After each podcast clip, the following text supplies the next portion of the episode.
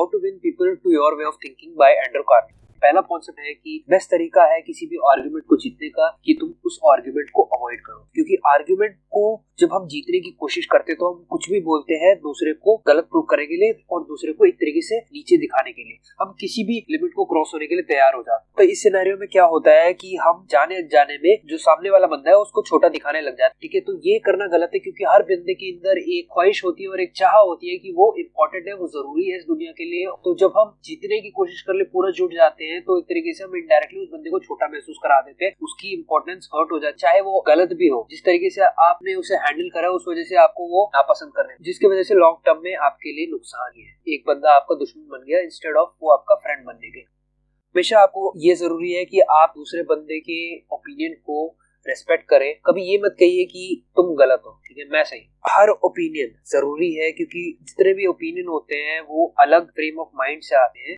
हर बंदा अलग तरीके से दुनिया को देखता है, इसे हम मॉडल भी कहते हैं साइकोलॉजी तो बेस्ट यही है कि हम अपना माइंडसेट ओपन रखें और बाकी लोगों के एक्सपीरियंस और अपने एक्सपीरियंस को मिला के देखें, क्योंकि असली सच्चाई हर ओपिनियन को मिलके ही निकलती है। यही बात है। कभी ये मत कहो कि कोई बंदा गलत है। उसका ओपिनियन जानने की कोशिश करो। उसकी तरफ़ से सिचुएशन को देखने की कोशिश करो। अगर तुम गलत हो तो उसे जल्द से जल्द मानो कि जब आपकी गलती हो, ठीक है? और आपको लग रहा है कि सामने वाला आपके ऊपर उंगली दिखाएगा तो उसके दिखाने से पहले ही आप एक्सेप्ट कर लो और गद्दी तरीके से एक्सेप्ट करो कि सामने वाला कुछ बोल ही नहीं पाए सामने वाला आपको सपोर्ट करने लग जाए कि हाँ कोई बात नहीं, तूने किया, इतना अपने आप को नीचे मत दिखा, ठीक है? आगे बढ़। करो इससे सामने वाले को ये लगता है कि हाँ बंदा रेस्पॉन्सिबल है हाँ बंदा ट्रस्टेबल है और इसको आगे काम दे सकते हैं। Begin in a friendly way इसमें ऑथर ये कहना चाहते हैं कि कभी भी कन्वर्सेशन आप किसी के साथ बिगिन करते हो, बहुत ज़रूरी है कि आपके बीच में एक रेपोर्ट हो, एक कनेक्शन हो, एक कॉमनैलिटी हो, जिसके ऊपर आप कुछ बात कर सकते हैं, ठीक है? और एक फ्रेंडली रिलेशन होना चाहिए। जो स्टार्ट ऑफ़ द रिलेशनशिप है, उस, उसमें आपके काफ़ी सारे पॉजिटिव कनेक्शन बनने चाहिए। ठीक है स्टार्टिंग में अगर आपकी दुश्मनी हो गई तो बहुत मुश्किल है कि बाद में जाके आप दोस्ती कर पाओगे। हाँ पॉसिबल है बट थोड़ा मुश्किल। जितना जल्दी हो सके, सामने वाले से यस यस बुलवाइए। एक साइकोलॉजिकल कंडीशन है कि जब एक बंदा यस कहता है तो सेकंड टाइम उसका यस बोलना बहुत आसान हो जाता है और थर्ड टाइम और भी आसान हो जाता है उससे यस बुलवाना। तो इसका आप यूज़ कर सकते हैं, जब भी आपको कुछ सामने वाले से चाहिए और आप चाहते हो एक पॉजिटिव रिज़ल्ट आए। एक एग्ज़ाम्पल होगा, जैसे आप घर वालों से पैसे मांगने जाते हो, आप यस का साइकिल चला सकते हो। चार या पाँच बार यस बुलवाओ, फिर छठे बार जो चीज़ आपको सही में मांगी है, वो बुलवाओ। जितना हो सके दूसरों को बोलने दीजिए, ठीक है? अब किसी भी कन्वर्जेशन किसी भी रिलेशनशिप को बढ़ाने का एक बढ़िया तरीका ये है कि आप मत बात की, सामने वाले को बात करने दीजिए ठीक है। तो ये क्यों इम्पोर्टेंट है? क्योंकि जब सामने वाला बात करता है, उसे नेचुरली लगता है कि वो कन्वर्सेशन में इन्वॉल्व हो रहा है और आपकी इज़्ज़त करता है क्योंकि आप उसकी बात सुन रहे हो। दुनिया में सुनने वाले लोग बहुत कम है, दुनिया में बोलने वाले लोग बहुत ज़्यादा है। तो आप जब सुनने वाला बन जाते हो, एक तरीके से आप इनडायरेक्टली सामने वाले को इम्पोर्टेंस दे सामने वाले को अच्छा फील करा रहे नेचुरली सामने वाला आपको पसंद करने लग जाएगा, उसके बाद कोई चाह रहा ही नहीं। सामने वाले को ये लगने दो कि आइडिया उसी का था। ये अगेन रिलेटेड है इन अ वे कि जितने भी लोग आपके आसपास हैं, उन्हें इंपॉर्टेंट फील कराओ ताकि वो जेलस ना हो तुम्हारे बारे में, ताकि वो तुम्हें और भी पसंद करे। जैसे आप ग्रुप प्रोजेक्ट में काम कर रहे हो आप डिस्कशन वगैरह कर रहे हो, तभी आपको कुछ आइडिया आया। तो आप आइडिया सबके सामने करते हो, सब कहते हैं कि, यार, ये तो बड़ा अच्छा आइडिया है। अब आप उसमें ऐड कर सकते हो कि, भाइयों या बहनों, ये डिस्कशन के बिना आ ही नहीं सकता। तो एक तरीके से हम सबका आइडिया है। ऐसे करके आप बाकियों को भी अच्छा फील कराओगे।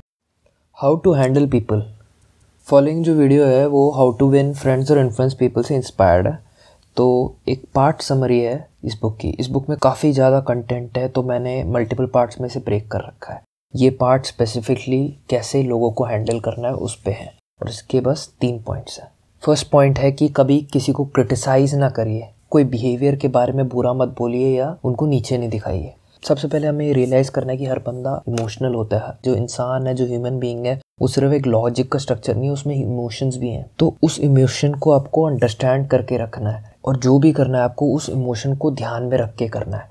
क्योंकि हर इंसान के अंदर एक इनेट रिक्वायरमेंट है खुद को इम्पोर्टेंट फील करने की, कि वो ज़रूरी है इस दुनिया में। और जब आप क्रिटिसाइज करते हो, किसी को नीचे दिखाते हो या निंदा करते हो तो उसकी ये जो फीलिंग है कि वो महत्वपूर्ण है वो चली जाती है। और जो बंदा होता है, वो डिफेंसिव हो जाता है। अब डिफेंसिव होने के बाद आप उसको कुछ भी बोलो, चाहे वो बात कितनी लॉजिकल होगी, वो बंदा अपने आप पे ही लेगा, वो सुनेगा ही नहीं। तो बढ़िया यही है कि क्रिटिसाइज ही मत करो।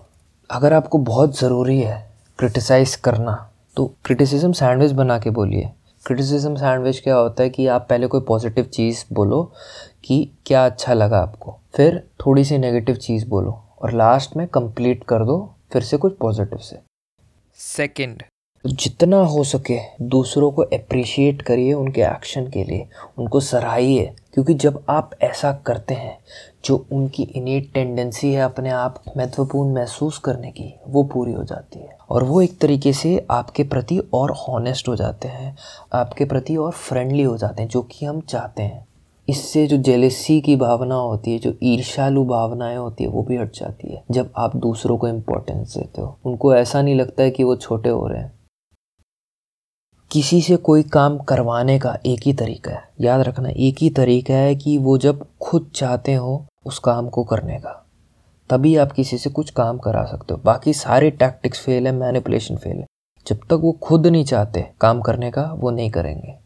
तो आपको बस उनके अंदर उत्सुकता पैदा करनी है उस काम को करने के लिए। अब वो आप कैसे करेंगे? ये दिखा के कि उनके वो काम करने में उन्हीं का फ़ायदा है। जब वो देखेंगे, उन्हीं का फ़ायदा है तो ऑटोमेटिकली वो काम करना चाहेंगे। जैसे अगर आपको कोई टॉपिक समझ नहीं आ रहा है और आप अपने दोस्त के पास जाते हैं समझने के लिए तो आप एक तरीके से कहते हो, यार, ये मेरे को समझा दे, मेरे को समझ नहीं आ रहा है। अब इसमें आप ऐड कर सकते हो कि अगर तू समझाएगा तो एक तरीके से तेरा भी रिवाइज हो जाएगा और तेरे कॉन्सेप्ट भी और भी क्लियर हो जाएँगे। आपने उस बंदे को उसका फ़ायदा दिखा दिया है। अब चांसेस ज़्यादा हैं कि वो आपको समझा देगा और आपका भी फ़ायदा हो जाएगा।